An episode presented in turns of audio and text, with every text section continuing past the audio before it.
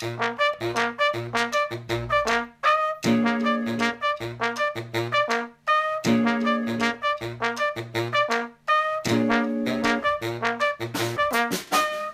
you're listening to Do Yourself a Favour, the podcast about learning from experience and the things we do to make our lives easier. My name's Tim Sisney from Make Work Work Better, and each episode I'll be talking to my guests about their epiphanies, their inspirations, and the magic of their workflow. I'm here this week with Charlie Beech. Hello, Charlie. Hello. Would you like to introduce yourself to everybody? Yeah, sure. Uh, so Charlie Beech of Front Row Support. So we're, I'm the founder of a basically an outsourced business development business. Been running this for a couple of months now. Before that, I had a job, and before that was 15 years in professional rugby. So been an interesting life to this point. And I mean, we talked a bit about this before. One of the reasons that I wanted to have you on is that the way that you've brought, you know, what you learned when you were a rugby player into into business. How do how do you see that that that through line for you? It's it's been a really interesting one because you leave rugby not that you know anything. Like it's a terrifying step. Well, it'll be the same for any sports person. It's a terrifying step when you realise you've got to go make your way in the real world. So you don't think you've got any qualifications, any skills, nothing that you can lend from one to the other. So it's it's quite a bumpy ride to be honest. I landed in business coaching, which made sense in kind of a coaching front because coaching is coaching. It doesn't matter what it is, it's the back end of things, it's a delivery system, it's not the thing itself. So that made sense in a way, though I wasn't a coach, I was sort of the business development end, which is what I'm still doing now. But it's taken me the best part of a year, I think, to realise sort of just how much that rugby and sport prepared me for a life in in the working world. And the two aren't as different as we thought they were because it's that that same dedication, that same commitment, that same sort of willingness to run through brick walls and do something over and over again and get it right and look back at what you've done and improve and get better and all those things that got me forward in rugby and in sport are also really useful in this as well. So yeah, it's it's been hard, and I know a lot of people find it hard. Uh, and I know it's a sort of a big, almost a, call it a pandemic, ironic at the minute. But what COVID's done to the professional sporting world, I think there's going to be a lot of people going through this journey where they're trying to work out one to the other, thinking they've got less than they actually have, and I think they're all, yeah, with a bit of help, could do some real, real good things in the world. So, and yeah, been been a very interesting one. Lovely. So so let's crack on then with the with the questions. So do yourself a favor is about things that we've learned through experience, things that change the way we think about things, and things that make our lives easier. That's the that's, mm. that's why we're here. So would you talk a little bit about something you wish you'd known earlier, something you wish you'd learned learned earlier? Just how much fun it is working for yourself. Okay. I think I spent a year sort of terrified of it. Uh, I'll be honest, I took the plunge three, nearly four months ago now, and I've loved every second of it. So I almost, I did well to learn what I did in the place. I, I learned it. I think I took a lot from that year. However, there came a point where I should have gone and I didn't, and I hung around for a bit. And yeah, if I'd known that sooner, I'd have gone then. Okay, so you you do you feel like there was a that was still a necessary step between professional rugby and doing what you're doing now? Do you think you could have gone straight into working for yourself after rugby, or did you need a bit of a like salary job to cover it? I, yeah, I think I, I personally needed a bit because I, you know, I, I, worked a couple of jobs while I was playing rugby to try and boost things up. You need to know, you need to learn. Like I'm not arrogant enough to suggest I could have just stepped straight out one and dived into the other. Some people do, but some people have backings in that that kind of world anyway. They've got people around them who can do it. For me, sort of by myself as, as I was at the time. Um, I needed a level of, of support. And I think the first sort of six months of that year were really good for me in terms of learning and learning about myself and learning the business world and sort of being within coaching. Obviously, meet a lot of people and it's, it's been very good for me. But there came a point where that went sour. And I think that's the point where had I, I don't think I learned anything new from that point other than how not to do things and how not to treat people. So I just okay. think at that point I could have turned and gone by myself, but that kind of fear of I don't know enough, I'm not ready, so mm-hmm. it held me back. Um, and then when it was forced upon me, I stood stood up and sort of went out and did what I did. But yeah, I, th- I don't know. I, I, I think it was a good stepping stone for waited there a little bit too long.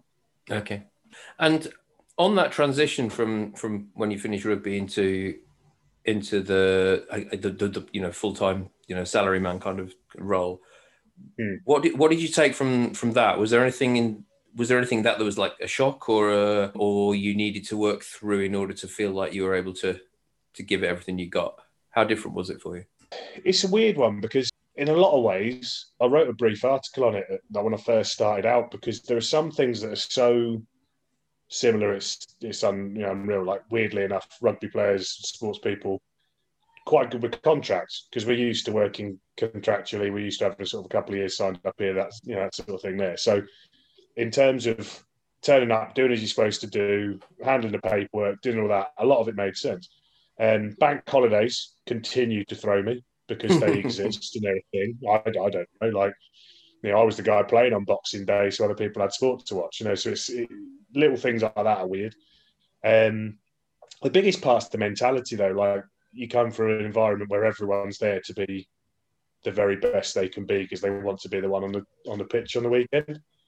To be in an environment where people are quite happy doing what they do and just sort of getting through and I'm earning enough, I'm doing enough, I'm happy with life, I'm happy to go and buy it. It's just it's a different mentality. That was sort of coming to terms with that almost where I'm constantly trying to push and push and push and realizing that's not as an employee, mm-hmm. not really your role. Your role as an employee is to do, which seems common sense, but at the time it wasn't really how I'd been wired. Yeah, it took a little while to adjust to that, to be honest.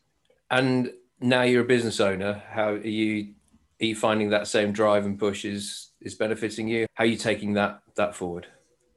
Yeah, I'd say it is, and I think that's where uh, you know, for someone who is built to push and drive, I think being a business owner is the natural step because yeah, I mean, I suppose you could argue sort of sales teams because they constantly push out, they're given sales targets and given something to run at. You could argue that they having sort of wanting to push the boundaries would would work, but then you have to do things down a certain process, which again is some wanting to push the boundary, like in terms of you know take control of something themselves, own it, and take it the direction it goes. I think owning your own business is more or less the only way you can do that and still sort of stay true to yourself. So I mean, I'm I'm finding it really beneficial. I mean don't get me wrong, I need plenty of people around me to formalise it, tell me if it's a good idea or not, write down how I've done it, sort of, you know, make sure it all lines up properly and I'm not doing anything silly. But so I'm not saying it's the the perfect way of doing things, but I find this to be far more fulfilling than, mm-hmm. than having a job was. What? How would you describe the? I'm just interested by something you were just saying then about you know the bank holidays and about the the the difference of professional sport versus versus employment.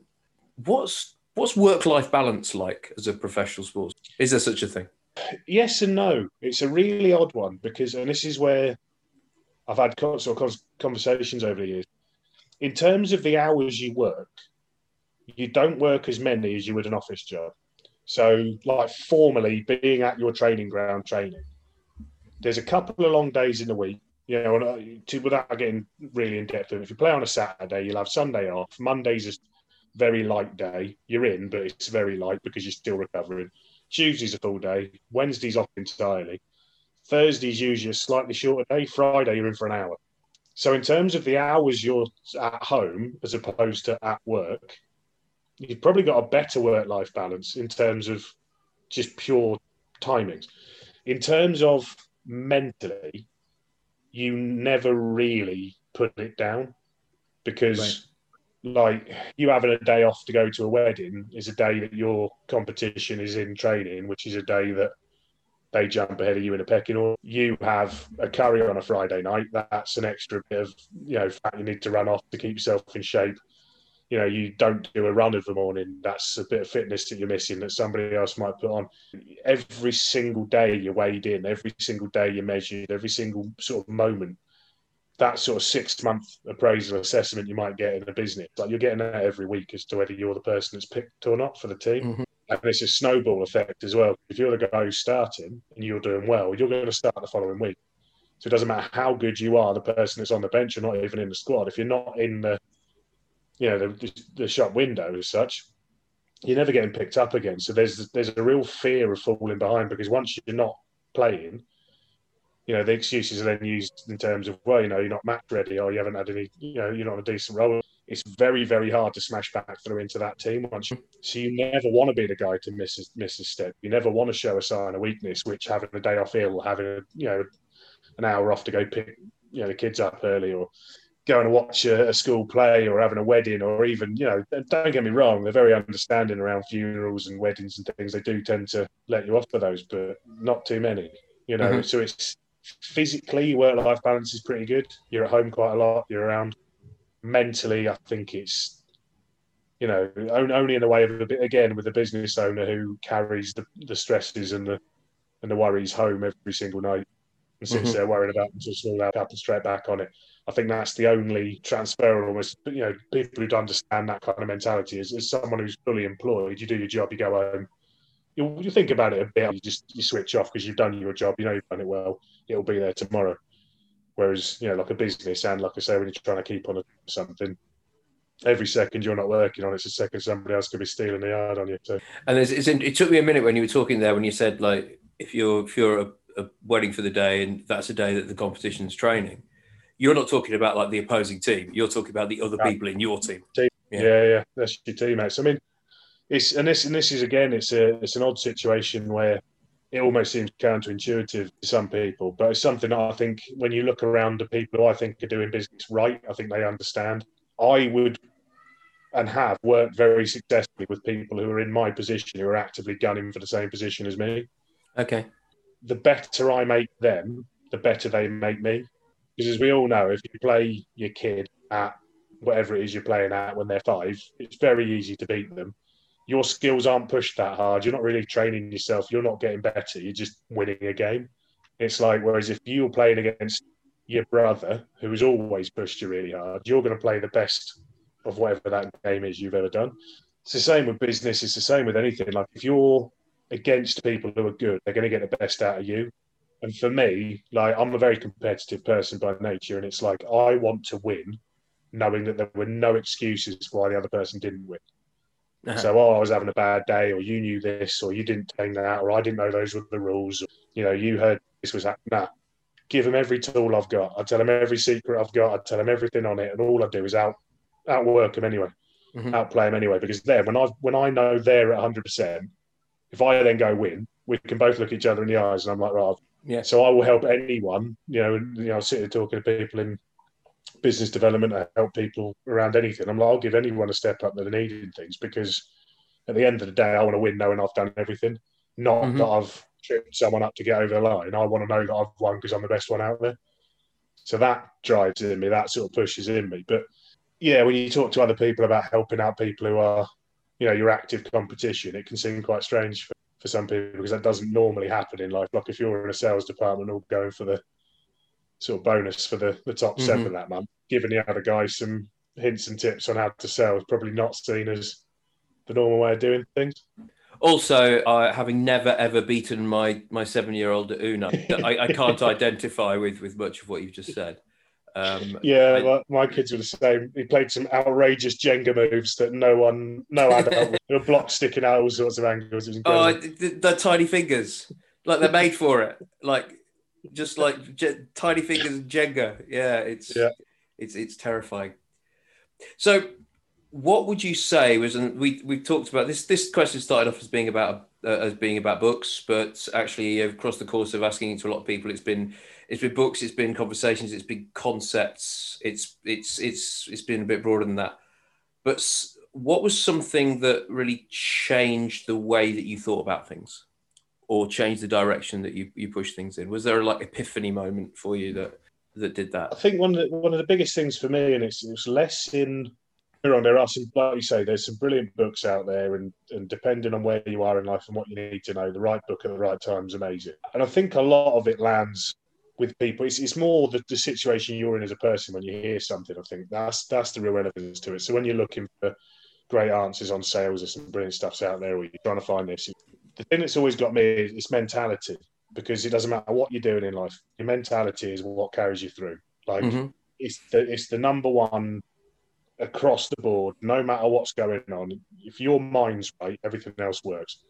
You know, you look at what you do. The whole thing is about making the whole thing you know work better so that it works so that you can in your own mind chill out a bit and actually really get on with what it is you want to be doing rather than getting caught up in a house and you know clicking through these millions of emails that you've managed to let junk up in your inbox all these sorts of things. I was in a webinar and not one of the most inspiring speakers i've ever heard but someone that knew his stuff but just didn't really relay it across as well as others have done so i wouldn't you know sit there and you know it was an internal one as well so it's not someone who sort of recorded thing or anything else but um, like I say, it's a bumpy road coming out of professional sport. You do sometimes wonder if you've done the right thing. You wonder where you know where you are in life. You've gone from being a peak performer to being someone who's on the bottom rung of the ladder somewhere else. It's quite hard to manage, and you know you worry about all sorts of things, stuff going on in personal life.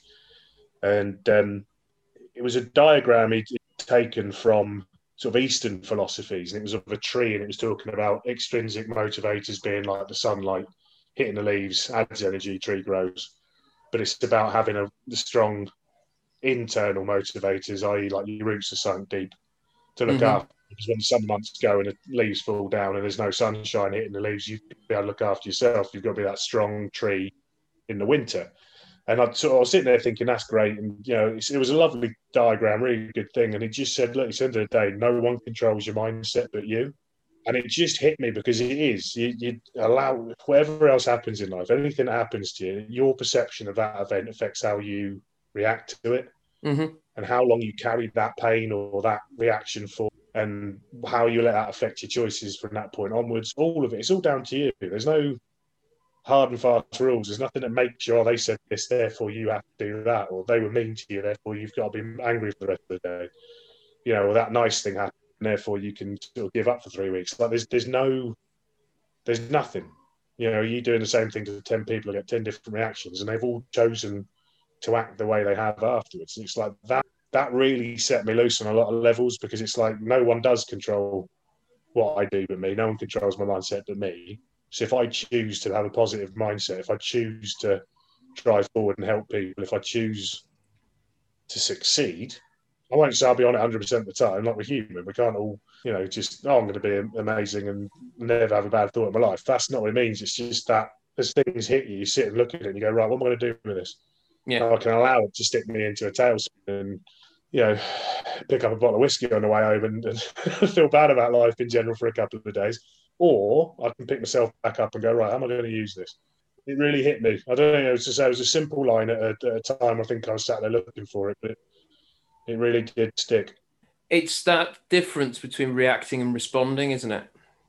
It's it's giving yourself that that just that moment for like your grown up brain to kick in. Just you know, just put put the chimp to one side for for a little bit and like let yourself um, actually respond in a in a measured way rather than than reacting. And it's you know, it's easier said than done, but oh, yeah.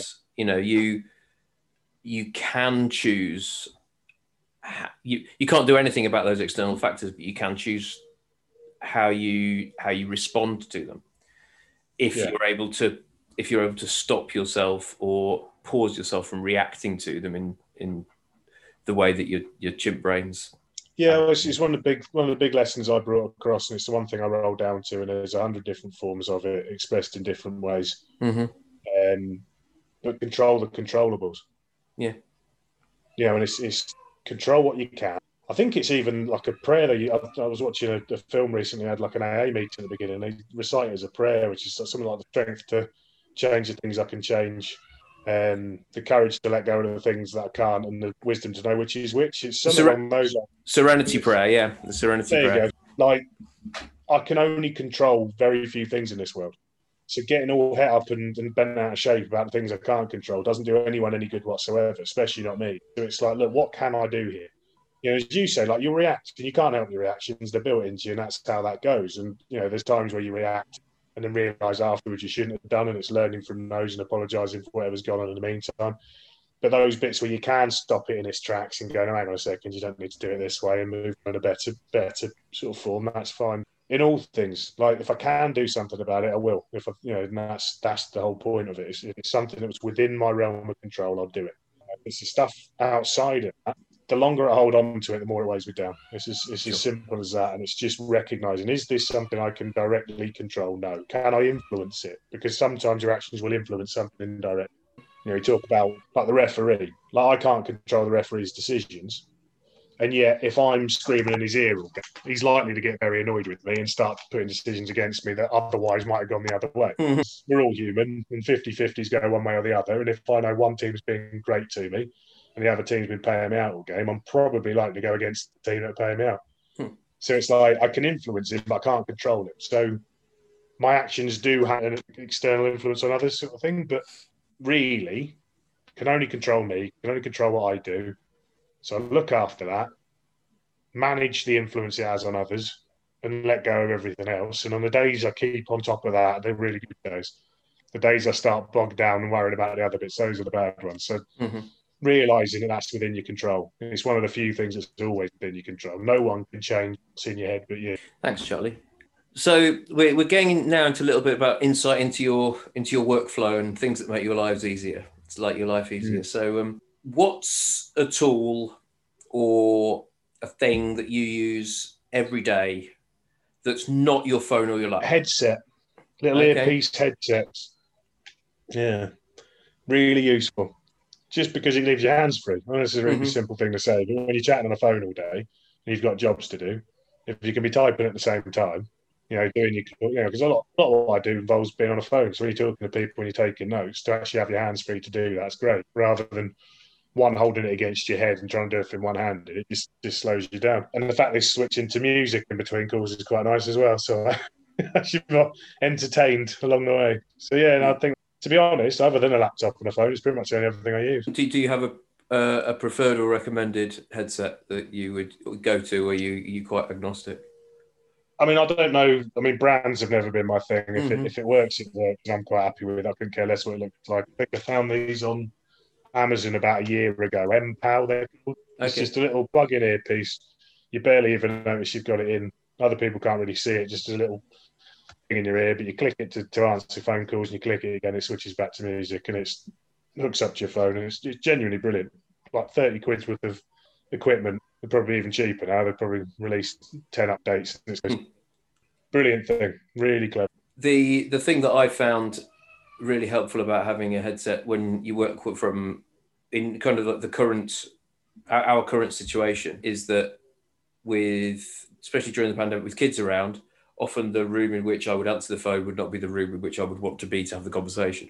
So being able to move somewhere else is super helpful. But the other thing is if you're when you, so things like checking your calendar okay? My calendar's on my Mm. phone as it is on all the other devices. Have until i got a headset actually checking my calendar whilst somebody on was on the phone was like this i, I you know I, I probably a third of the time i'd hang up on them you know I, it would be a, a proper sort of like juggling act to make sure that that everything was going right whereas actually you know when your hands are free and you're not trying to talk to them and also you inevitably you put them on speaker someone's going to scream at you in the background or something so yeah it's Yeah. it's it does make a massive difference, especially I think the more we rely on our phones and our equipment to be pretty much everything and not just Yeah. you know single single use devices. So, what was the last really shiny thing that you bought or acquired that you were kind of like, oh, I, that was a, I'm really glad I. The last really, see, like I say, for my work, I don't need a lot. Mhm. So I just sort of plow on. And one thing I've always done in life a little bit too much is just plowed on with what I need to do and forgotten that it's actually quite fun to have fun along the way as well. Mm. So the last shiny, literally shiny thing I picked up was an axe. I started doing axe throwing, which is absolutely glorious. So that was that was uh, a couple couple months back. Started Okay. doing it, and then I got I got one for Christmas. So I got a little tomahawk sat somewhere, which is quite fun. So, talk me through. You started doing axe throwing. How how did what what what's the story there? It was it was a networking meeting back in the bit of COVID where they let us out. It was last summer. They, so it was a it was a sort of social meeting because obviously the world's left us where it's left us, and I firmly believe as we move more online in work, and I do think it's here to stay. We need to make sure we're having those social meetings in, in person. Mhm. Someone had a mate who has an axe throwing range, so we went up and threw axes, and I absolutely loved it.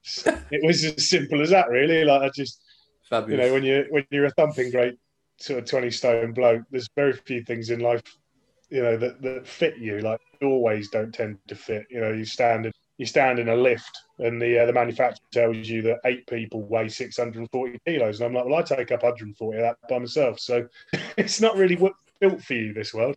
So when someone gives you a thumping great two-hander axe and goes throw it into that giant thing over there, it just makes you feel nice and warm inside, you know. Yeah. Okay.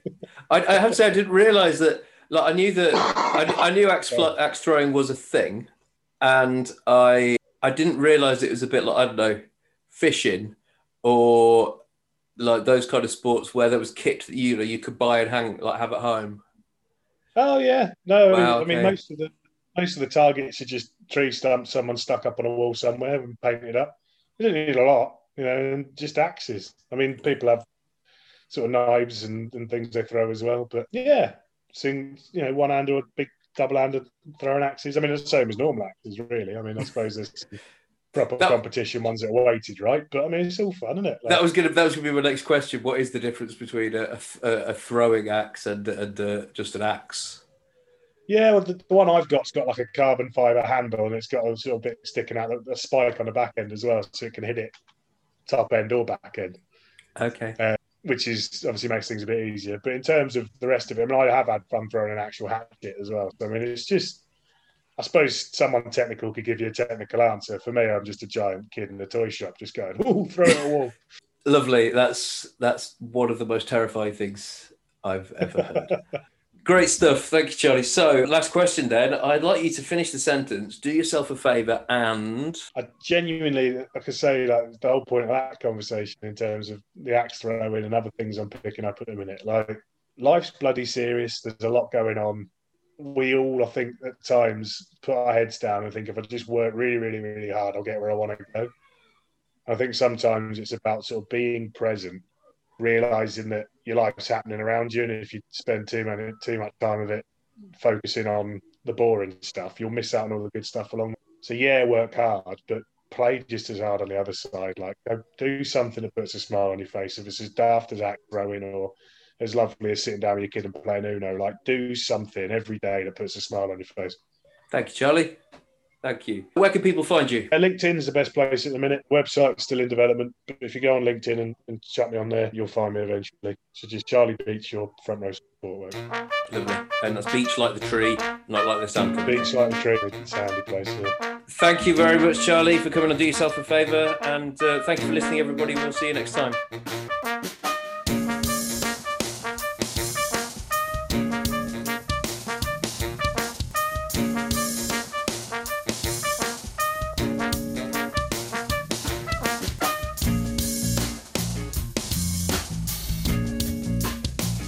You've been listening to Do Yourself a Favour, the podcast about learning from experience and the things we do to make our lives easier.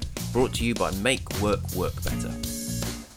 My name is Tim Sisney from Make Work Work Better. Our theme tune is by The Titanics. Talk to you again soon.